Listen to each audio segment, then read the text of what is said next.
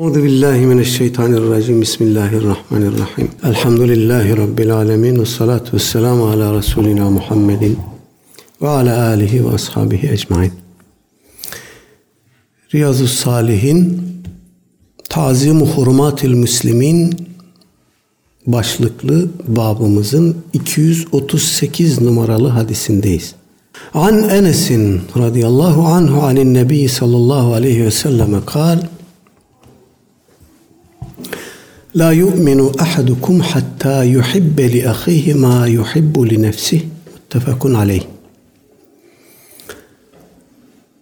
Hepimizin çok bildiği, çok duyduğu, çok tekrar ettiği bir e, rivayet. Aleyhisselatü Vesselam Efendimiz Hazreti Enes radıyallahu anh'ın rivayetinde ve İmam Bukhari ve Müslim rahimehullah'ın ittifakla naklinde buyurmuş ki sizden biriniz kendisi için sevdiğini kardeşi için de sevmedikçe iman etmiş olmaz. Hemen söyleyelim burada e, Aleyhisselatü Vesselam Efendimizin kastı imanı kökünden nefyetmek değil. Kastı e, la yezni zani e, hine yezni ve huve mu'min hadisinde olduğu gibi e, zina eden kişi zina ettiği esnada mümin değildir. Hadisin zahiri bunu söylüyor bize. Zina eden kişi zina ettiği esnada mümin değildir. Ee, kasıt nedir? Zina eden kişi zina etmekle imanını kaybetmez. Ama imanın kemali üzere değildir. İmanının etkisi içinde altında değildir. İmanı onu buna buna bu işe yönelmekten alıkoyacak kadar kuvvetli değil. Kamil değil gibi bir kastı var Aleyhisselatü Vesselam Efendimizin. Burada da böyle bir durum var.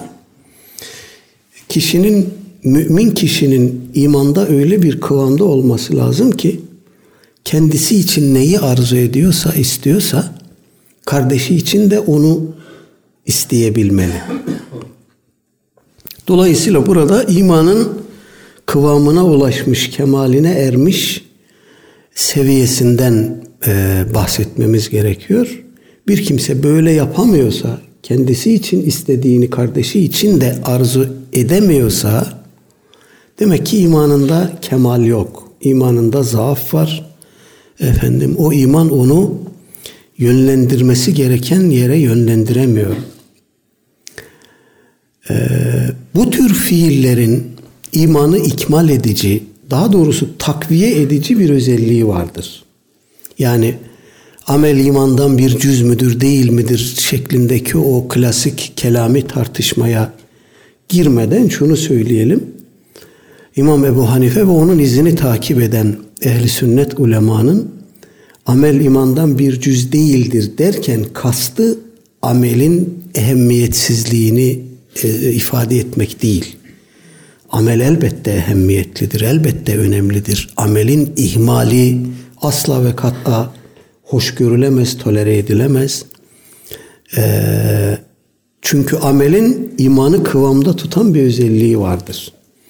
Amelinde zayıf insanlara bakın, imanlarında zaaf vardır.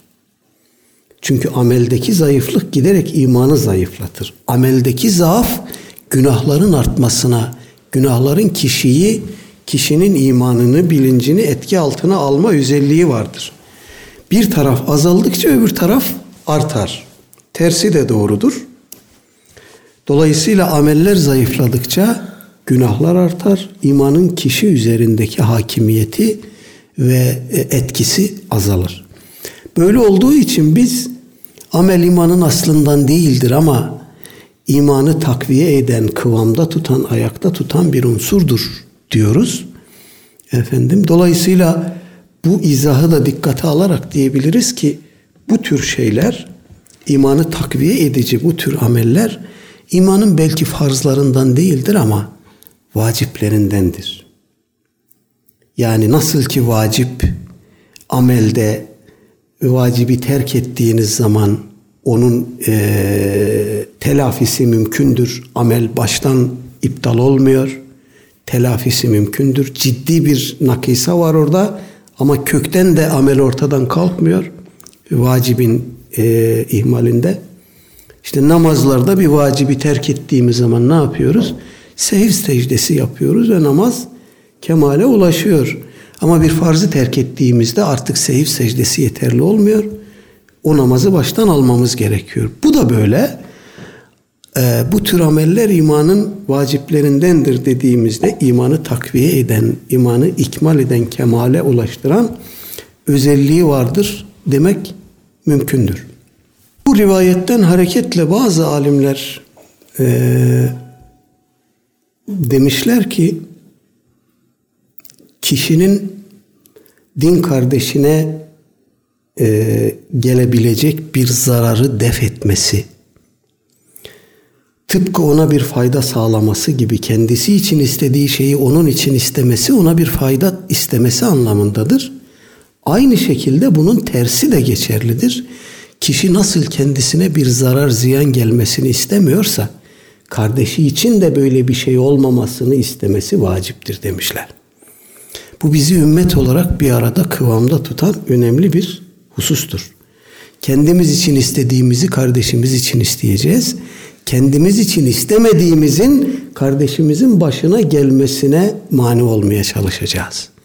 Bu birbirini gerektiren arada bir lazım melzum ilişkisi kuran önemli bir haslet.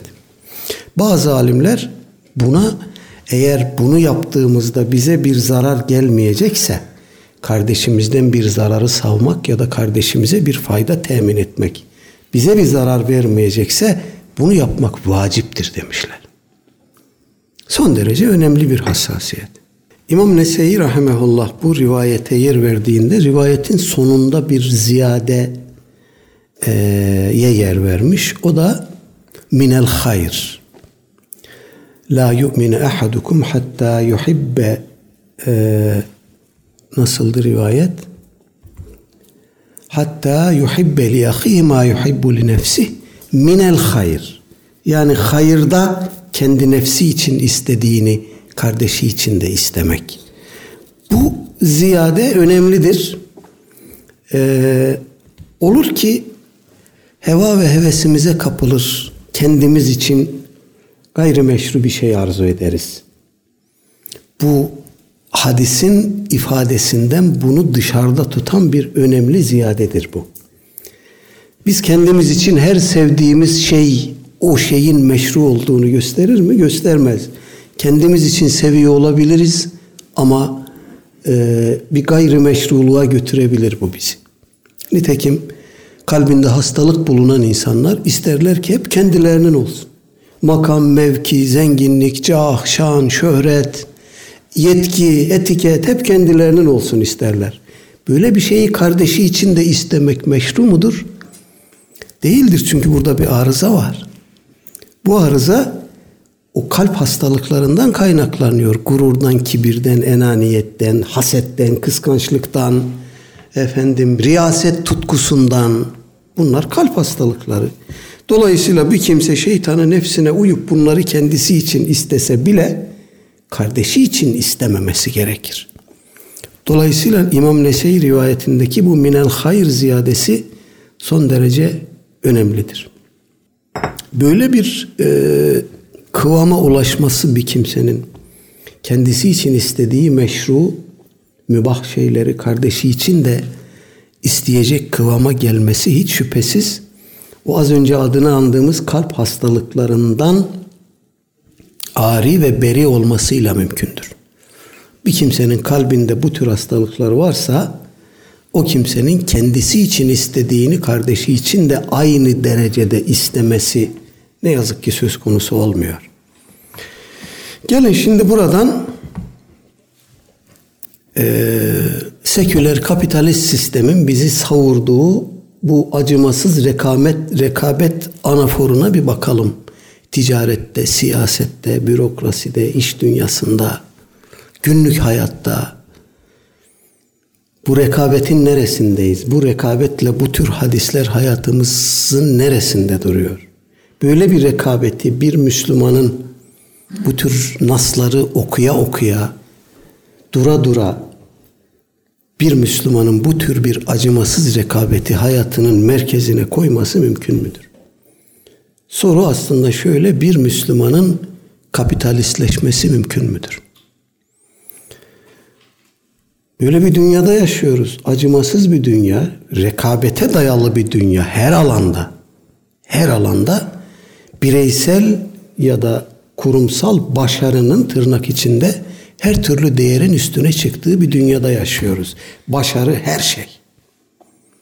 Böyle bir dünyada bu rivayeti, bu hadisin ifadesini, meddulünü, anlamını hayatımıza nasıl intikal ettireceğiz ki? Bir açık arttırmaya girdiniz, ticaretle uğraşıyorsunuz. Bir tanesini aldınız, öbürünü de kardeşinize bırakın. Hepsi benim olsun demeyin. Ticarette yerinizde sayarsanız bu sizin bitmeniz demektir diye bir kapitalist ilke var. Yerinizde durma, mevcut konumunuzu muhafaza etme şansınız bile yok. Sürekli ileri gideceksiniz. Sürekli daha çok kazanacaksınız. Daha çok, daha çok, daha çok. Hani bereket, hani yetinme, hani kanaat. Bunlar bizim değerlerimiz. Kanaat hazinedir. Evet, yetinirseniz Allah size daha fazlasını verecek. Bunu terk eder de kapitalist sistemin o çarkları arasına girmeyi kabul ederseniz o sizi alıp başka bir yere savuracak. Dolayısıyla bu tür hadisleri konuşurken, bu tür hadislerin delaletini, ifadesini konuşurken pencereyi, açıyı olabildiğince geniş tutmakta fayda var. Mevcut hali hazır verili dünyada bu hadisle biz ne kadar amel ediyoruz? Bireysel hayatımızda, bireysel ilişkilerimizde, kurumsal dünyamızda, hayatımızda ne kadar bu hadise uygun hareket edebiliyoruz? Bunu herkesin kendi vicdanında sorgulaması lazım. İbn Abbas radıyallahu anhuma Hazretleri diyor ki Kur'an okurken önüme gelen bir ayeti okur ve anlarım, fehmederim. Ve hemen ardından temenni ederim ki bütün müminler onu benim anladığım gibi, benim anladığım kadar anlayabilsin. Muazzam bir şey. Ben okuyayım, ben anlatayım, konuşan ben olayım, bana sorsunlar değil. Temenni ediyorum ki herkes de benim gibi anlasın. Cenab-ı Hak herkese bu anlama e, imkanını bahşetsin. İmam Şafii rahimahullah diyor ki arzu ederim ki bütün insanlar bu ilmi öğrensin de ilmi meseleler bana nispet edilmesin. Şafii şöyle diyor. Şafii bu meselede şöyle diyor. Benim adım anılmasın sürekli. Bütün insanlar bu işi öğrensin de herkes kendi öğrendiğiyle amel etsin. Benim adım öne çıkmasın. Son derece önemli hasletler bunlar. Ve şüphesiz bu hasletlerin temelinde Aleyhisselatü Vesselam Efendimizin son derece çarpıcı, sarsıcı bir uyarısı var. Buyurmuş Aleyhisselatü Vesselam, kim alimlere üstünlük taslamak, sefihlerle, ayak takımıyla münakaşa edip onlara galip gelmek ya da toplumun ilgisini çekmek için ilim öğrenirse cehennemdeki yerine hazır olsun. İşte o hassasiyetin altında bu ikaz var. Öğrenmek, bilmek, bilgi sahibi olmak, ilim sahibi olmak bir mazhariyet olduğu kadar aynı zamanda büyük bir yük, büyük bir risk. Şimdi dönüp etrafımıza şöyle bir bakalım. Bu ülkede din konusunda konuşan, söz söyleyen, yazı yazan, kitap yazan, gündem oluşturan, takipçi, follower sayısını artıran insanlar aslında ne yapıyor? Bu insanların kaçta kaçı İmam Şafii Hazretlerinin söylediği bu çizgiye, bu çizgide meseleyi algılayabiliyor, kendisini oraya konuşlandırabiliyor. İmam Ebu Hanife Hazretleri demiş ki, Allah'a yemin ederim ki eğer bildiklerimden sorulduğumda cevap vermemiş insan durumuna düşüp de o insanların azabına çarptırılma riskim olmasaydı şu ağzımdan tek bir fetva çıkmazdı. Çünkü Allah Teala Aleyhisselatü Vesselam Efendimiz buyurmuş ki kim bildiği bir meseleden sorulur da cevap vermezse kıyamet günü Allah Teala onun ağzına ateşten bir gem vurur. İmamımız bundan korkuyor. Sorulduğum şeye bildiğim halde cevap vermezsem böyle olacağım. Eğer böyle bir tehlike olmasaydı Allah'a yemin ederim ki tek bir fetva şu ağzımdan çıkmazdı. Bunlar ilmi böyle öğrenmiş, böyle muhafaza etmiş, böyle yaşamış, böyle yaşatmış. Bir de şu günümüz toplumunda konuşan insanlara bak. Buna ben de dahilim. Hepimiz, hepimiz. Bu öğrendiklerimizin ne kadarıyla amel ediyoruz? Bunlar hayatımızda ne kadar ruhumuza, vicdanımıza, kalbimize iniyor, siniyor? Ne kadarını gösteriş için desinler diye, riya için yapıyoruz. Allah Teala ayaklarımızı kaymaktan korusun. Bir anekdotla kapatayım bu rivayet hakkında söyleyeceklerimizi. Kasas suresinin 83. ayeti Bismillah. Tilke darul ahiretu nec'aluha lillezine la yuridun uluven fil ardi ve la fesaden vel akibetu lil muttakin. O ahiret yurdu ki biz onu yeryüzünde böbürlenmeyi, kibirlenmeyi ve bozgunculuğu arzu etmeyen kimselere veririz. En güzel akıbet müttakilerindir. Mealindeki ayeti kerimenin tefsiri bağlamında Hazreti Ali Efendimiz demiş ki bu ayette kastedilen yani yeryüzünde böbürlenmeden, kibirlenmeden yürüyen, bunu istemeyen kimselerden kasıt ayakkabısının başkasının ayakkabısından, elbisesinin başkasının elbisesinden daha güzel olmasını isteyenlerdir. Burada elbise ve ayakkabı sadece birer e, metafor, birer örnek. Dolayısıyla benim evim, benim arabam, benim makamım, benim mevkim herkesinkinden daha yüksek olsun, daha güzel olsun. Hastalığına tutulmuşsa bir kimse işte bu ayeti kerimenin delaleti o kimseyi de kapsayacak. Allah Teala ayaklarımızı kaymaktan korusun. Amin. 239 numaralı rivayet. Ve anhu ey an Enes radıyallahu anhu kal Kale Resulullah sallallahu aleyhi ve sellem Unsur ehake zalimen ev mazlumen فقال رجل يا رسول الله أنصره إذا كان مظلوما أرأيت إن كان ظالما keyfe ensuru? Kale tahcuzuhu ev temna'uhu minez zulmi fe inne zâlike nasruhu. Ravahul Bukhari. İmam Bukhari rahimehullah nakletmiş gene Hazreti Enes radıyallahu anh'tan bir rivayet ki burada çok sık tekrar ettiğimiz bir hadis. Buyurmuş aleyhissalatü vesselam Efendimiz Unsur ehake zalimen ev mazlumen. Zalim olsun ya da mazlum olsun kardeşine yardım et. Ve kâle raculun bu e, Efendimizin bu sözünü dinleyen bir adam sahabeden biri dedi ki ya Resulallah ensuruhu idâ kâne mazlumen kardeşim mazlumken ona yardım edeyim. Mazlum olduğu zaman ona yardım edeyim, edeceğim. Eraeyte in kâne zalimen keyfe ensuru. Peki zalim olduğu zaman ona nasıl yardım edeceğim? Kale Efendimiz buyurdu ki tahcuzuhu ev temna'uhu minaz zulmi. Onu zulümden engellersin, alıkoyarsın ya da zulmüne mani olursun, engel olursun. Fe inne zâlike nasruhu. İşte bu ona yardımdır. Bu rivayetin İmam Müslim tarafından nakledilmiş bir varyantı var. Bir de arka plan var. Hazreti Cabir radıyallahu anh'tan geliyor. Diyor ki iktatala gulamani gulamun minel muhacirine ve gulamun minel ensar. İki çocuk kavga ettiler. Biri muhacirinden, biri ensardan iki çocuk kavga ettiler. Fenadel muhaciru evul muhacirune yalel muhacirin ve nadel ensaru yalel ensar.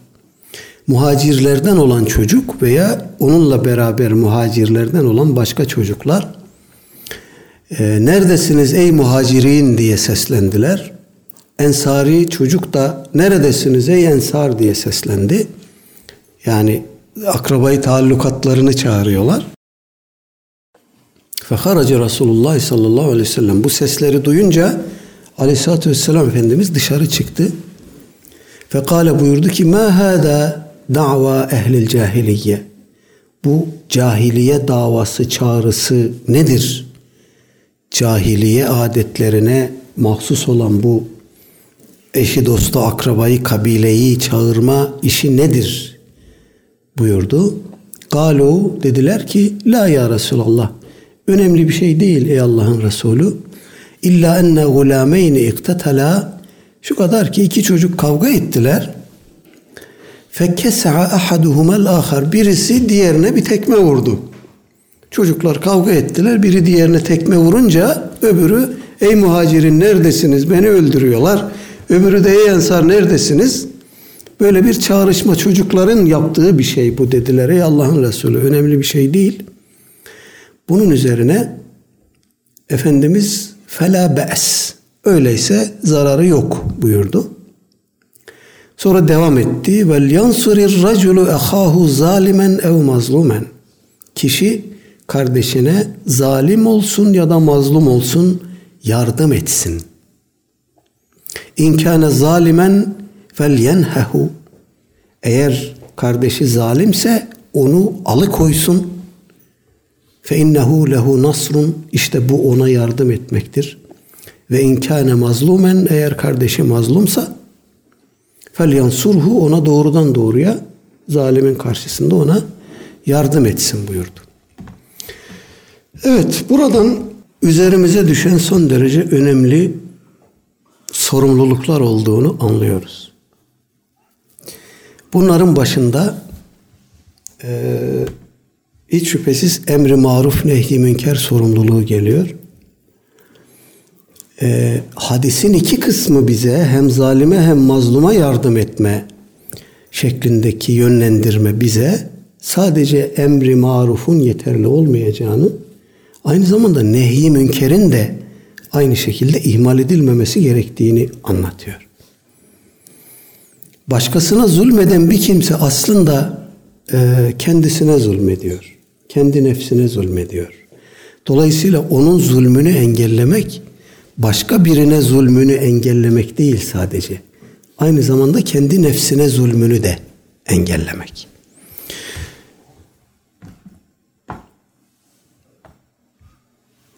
İmam Bukhari bu rivayete yer verdiği bölümde bab başlığı olarak e, zalimin zulmüne mani olmak farz-ı kifayedir şeklinde bir cümle kullanmış. Önemli bir şey.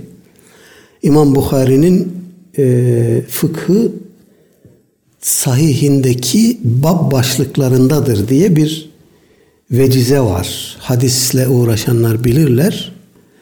E, Fıkhul Bukhari fi teracimihi derler. İmam Bukhari'nin Sahih-i Bukhari'de bab başlıklarına, konu başlıklarına dikkat edin. Bu bakımdan İmam Bukhari hangi konuda ne düşünür oralardadır, o başlıklardadır. Burada da böyle bir başlık koymuş. Demek ki zalimin zulmüne mani olmak farz-ı kifayedir. Hadisin bir başka varyantı var. Buradaki farz-ı kifayeyi kimin yerine getireceği noktasında bize bir yol açıyor te'hudu fevka yedeyhi şeklinde. Hani zalime nasıl yardım edeceğiz? Elinin üstüne tutarsın. Zahiri rivayetin söz motamot tercümesi böyle elinin üstünden tutarsın demek. Bu bir yetkiyi ifade ediyor. Yani zalim kimseye zorla, kuvvetle, kanun gücüyle mani olmak. Demek ki emri maruf ve nehy münker aynı zamanda bir kanun gücü, bir kamu otoritesi gerektiriyor. Ümmeti Muhammed'in fertlerine sadece o fertlerin yetki ve inisiyatif alanına terk edilmiş bir mesele değil bu. Eskiden bu işi muhtesipler yaparmış. Çarşıda, pazarda dolaşır. Bu aslında toplumu kıvamda tutan bir şeydir. Bir toplumun ahlaki ilkelerini ahlaki hasletlerini muhafaza etmek de devletin görevidir. Öyle değil mi? Hani kamu düzeni, kamu otoritesi diyoruz. Bunu nasıl temin edeceğiz?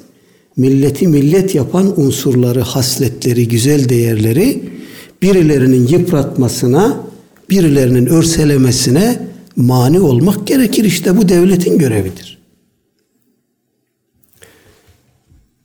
Burada devletin tabi Müslüman bir e, milletin devletinin Müslüman bir millete hizmet etmek üzere teşkilatlanmış bir devletin o Müslümanların, o Müslümanlığın hasletlerini ve hassasiyetlerini gözetlemesi, gözetmesi, koruması beklenir.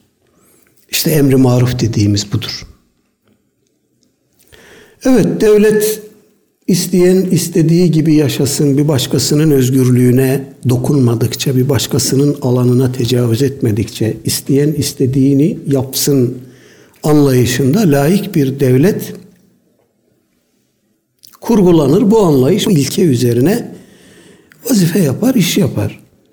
Fakat e, burada sınırı kim nasıl tayin edecek? Efendimiz Aleyhisselatü Vesselam zalim de olsa kardeşine mani ol diyor. Bir kardeşiniz, bir kardeşimiz nefsine zulmediyor. Mesela diyelim ki eşine, çoluk çocuğuna zulmediyor. Buna nasıl mani olacağız? Bir kardeşimiz efendim hırsızlık yapıyor. Buna nasıl mani olacağız? Bir kardeşimiz başka bir gayrimeşruluğa düşmüş. Buna nasıl mani olacağız? Buna mani olmak ona da yardım etmek demek. Onun kendi nefsine zulmüne mani olmak demek. Ama böyle bir ortamda bunu yapamıyoruz. Özgürlükler e, ortamında bunu yapamıyoruz. Fakat bu hep burada sık sık tekrar ettiğim bir rivayeti bana hatırlatıyor. O rivayeti bir kere daha hatırlayalım. Ee, üzerine söylenmesi gereken çok söz var. Ebu Hureyre radıyallahu anh demiş ki Kale Resulullah sallallahu aleyhi ve sellem Efendimiz buyurdu ki Keyfe bikum eyyühen nas İza taga nisaukum ve fesaka fityanukum Ey insanlar gençleriniz fıska fücura daldığı zaman ne yaparsınız? Haliniz nice olur? Kalu ya Resulallah inne hâze lekâin dediler ki ey Allah'ın Resulü bu olacak mı? Bu söylediğiniz şey olacak mı? Kale buyurdu ki naam ve eşeddu minhu. Olacak ve ondan daha kötüsü, daha şiddetlisi olacak. Keyfe bikum teraktumul emre bil marufi ve nehyi anil münker. Emri maruf, nehi münkeri terk ettiğiniz zaman nice olursunuz, haliniz nice olur. Kalu ya Resulallah inne hâzâ lekâin. Gene dediler ki ey Allah'ın Resulü bu da olacak mı? Kale buyurdu ki naam ve eşeddu minhu. Olacak ve daha şiddetlisi olacak. Keyfe bikum idâ ra'eytumul münkere ma'rufen vel ma'rufe münkeren. Marufu münker, münkeri maruf olarak gördüğünüzde haliniz nice olur. Bu rivayetin bir başka varyantında marufu nehyedip münkeri emrettiğinizde haliniz nice olur şeklinde de gelmiş. Şimdi bakın şu topluma bakın. Maruflar münker olmuşsa, münkerler maruf olmuşsa Aleyhisselatü Vesselam Efendimizin söylediği hal zuhur etmiştir. Hepimiz o hali fiilen yaşıyoruz demektir. Şu toplumda dinin, Kur'an'ın, sünnetin ahkamına bakın. Bir Müslümanın başka birinin hayatına zarar vermeden, başka birinin özgürlüğüne dokunmadan, kendi inandığı değerleri hayata geçirirken yaşadığı sıkıntılara bir bakın marufla münker yer değiştirmiş mi, değiştirmemiş mi? Çok rahat görürsünüz. Ve bu aleyhissalatü vesselam Efendimizin ne yaparsınız o an sizi ne kurtarır demeye getirdiği bir haldir. Bu halden bizi kim kurtarır? Ümmeti bu halden kim kurtarır? Maruflar münker olmuş. toplumun hayatında lanetleniyor, efendim aşağılanıyor. Münkerler maruf olmuş, özgürlükler adı altında her türlü münkeri serbestçe yaşayabiliyor insanlar. Birileri çıkıp da ya yapmayın bu ahlaksızlıktır diyemiyor. Ama kendi inancını hayata geçirirken lanetli muamelesi görüyor. Ey insanlar, ey müminler bunu siz düzeltmezseniz, buna siz tepki koymazsanız bir başkası bunu yapmaz. Bir başkasından sizin münkerlerinizi münker, maruflarınızı maruf görmesini beklemeyin. Onlar zaten bununla savaş içinde. Varlık sebepleri bu. Dolayısıyla marufunuza, münkere sahip çıkın. Maruf münker anlayışınıza, hassasiyetinize sahip çıkın. Birilerinin bunları örselemesine, bunları etiketlemesine, bunları aşağılamasına fırsat vermeyin. 240 numaralı rivayet. An Ebi Hureyre radıyallahu anhu enne Resulullah sallallahu aleyhi ve selleme kal Hakkul muslimi alel muslimi hamsun Reddus selami ve iyadetul maridi ve ittiba'ul cenaizi ve icabetul daveti ve teşmitul atıs muttefakun aleyh. Ve fi rivayetin li muslim Hakkul muslimi alel muslimi sittun İzâ lakîtehu fesellim aleyhi ve izâ da'âke feecibhu ve izâ istensahake fensah lehu ve izâ atese fehamidallâhe feşemmithu ve izâ marida fe'udhu izâ mâte ve izâ mate fettebi'hu. Evet, İmam Bukhari ve Müslim'in birinci varyantı müttefikan naklettiğini görüyoruz. Ebu Hureyre radıyallahu anh diyor ki Resulullah aleyhissalatü vesselam şöyle buyurdu. Hakkul muslimi alel muslimi hamsun. Müslümanın Müslüman üzerindeki hakkı beştir. Reddus selami selamını almak. Karşı mukabele, mukabil selam vererek selamını iade etmek.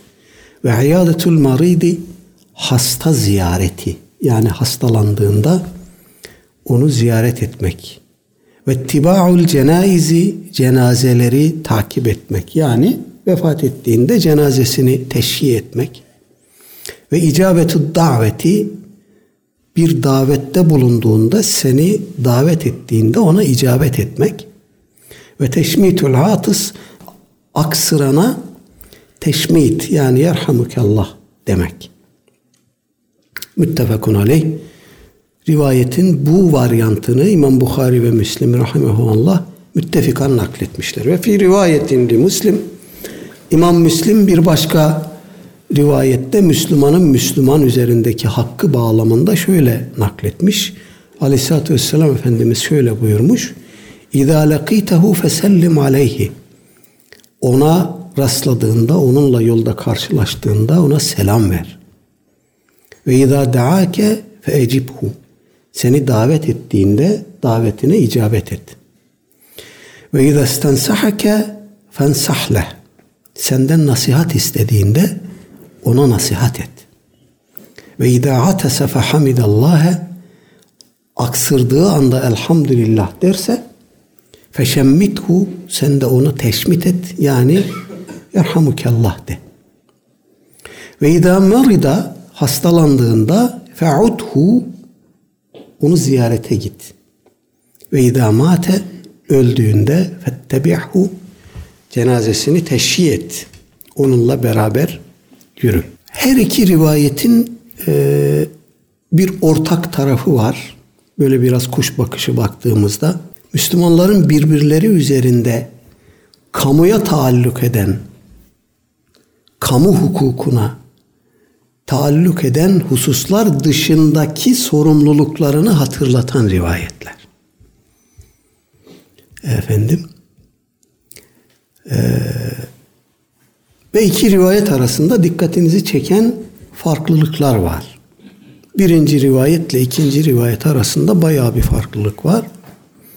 Birinci rivayette Müslümanın Müslüman üzerindeki hakkı beş, ikinci rivayette altı olarak ifade edilmiş.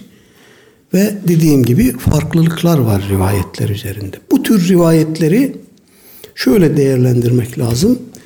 Aleyhisselatü Vesselam Efendimiz bir bağlamda e, ümmetin dikkatini bir şeye çekmek arzusuyla bir genelleme yapmış ve orada bazı hususları dile getirmiş. Başka bir bağlamda dikkatini çeken başka şeyler olmuş. Onu ümmetin dikkatine sunan uyarılar bağlamında başka hususları dile getirmiş. Dolayısıyla Müslümanın Müslüman üzerindeki hakkı ya beştir ya altıdır daha fazla daha başka değildir diye anlamak bu rivayetleri doğru değil. Şöyle anlamak doğru. Müslümanın Müslüman üzerindeki haklarındandır bunlar. Beş de olsa altı da olsa daha fazla hiç şüphesiz daha fazlası var. Bunlar Müslümanın Müslüman üzerindeki haklarıdır. Efendim bunları ihmal etmemeye dikkat etmek lazım. Birebir hukukumuzdur bu bizim. Yani bütün ümmeti, bütün kamuyu ilgilendiren hukukul ibad çerçevesi dışında birebir birbirimize karşı vazifelerimiz bağlamında. Yoksa bunlar dışında çok daha fazla birbirimiz üzerinde hakkımız olduğu kesin.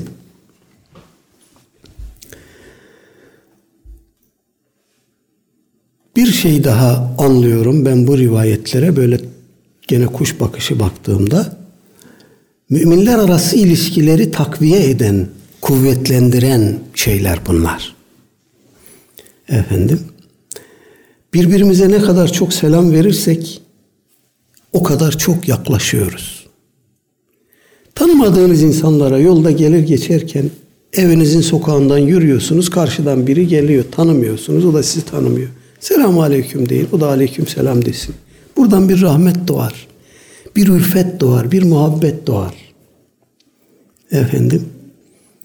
Ee, başıma geçen enteresan bir şey anlatayım size. Konuyla belki çok doğrudan ilgili değil ama selamın e,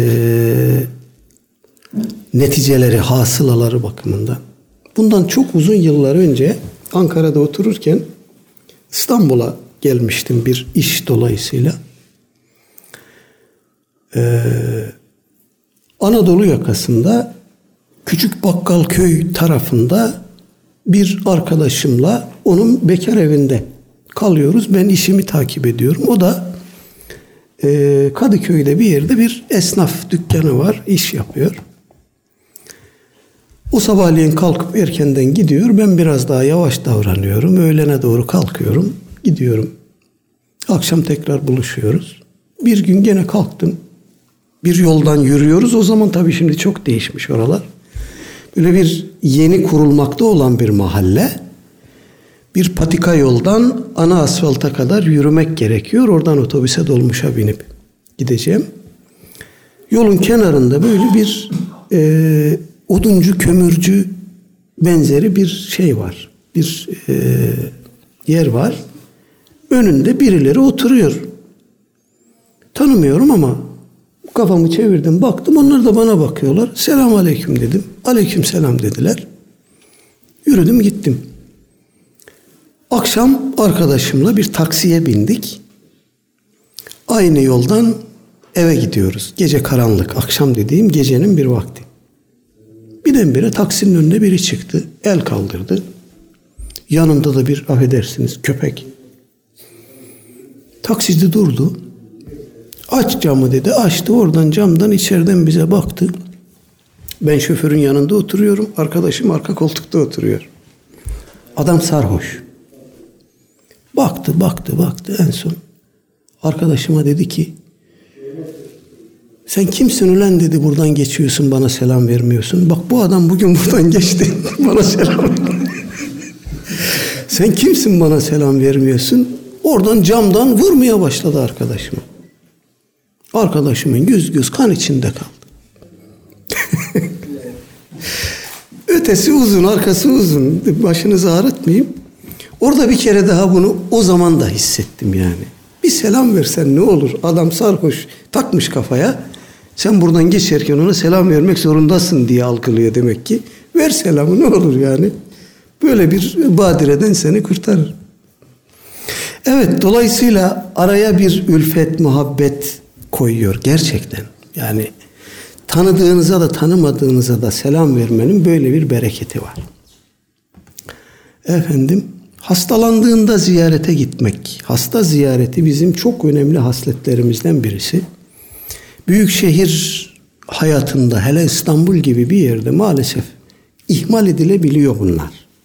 Çünkü gitmesi gelmesi bir gününüzü alıyor. Hele bir de karşı taraftaysa Avrupa yakası, Asya yakası trafiğine girmek zorundaysanız bir gününüz gidecek.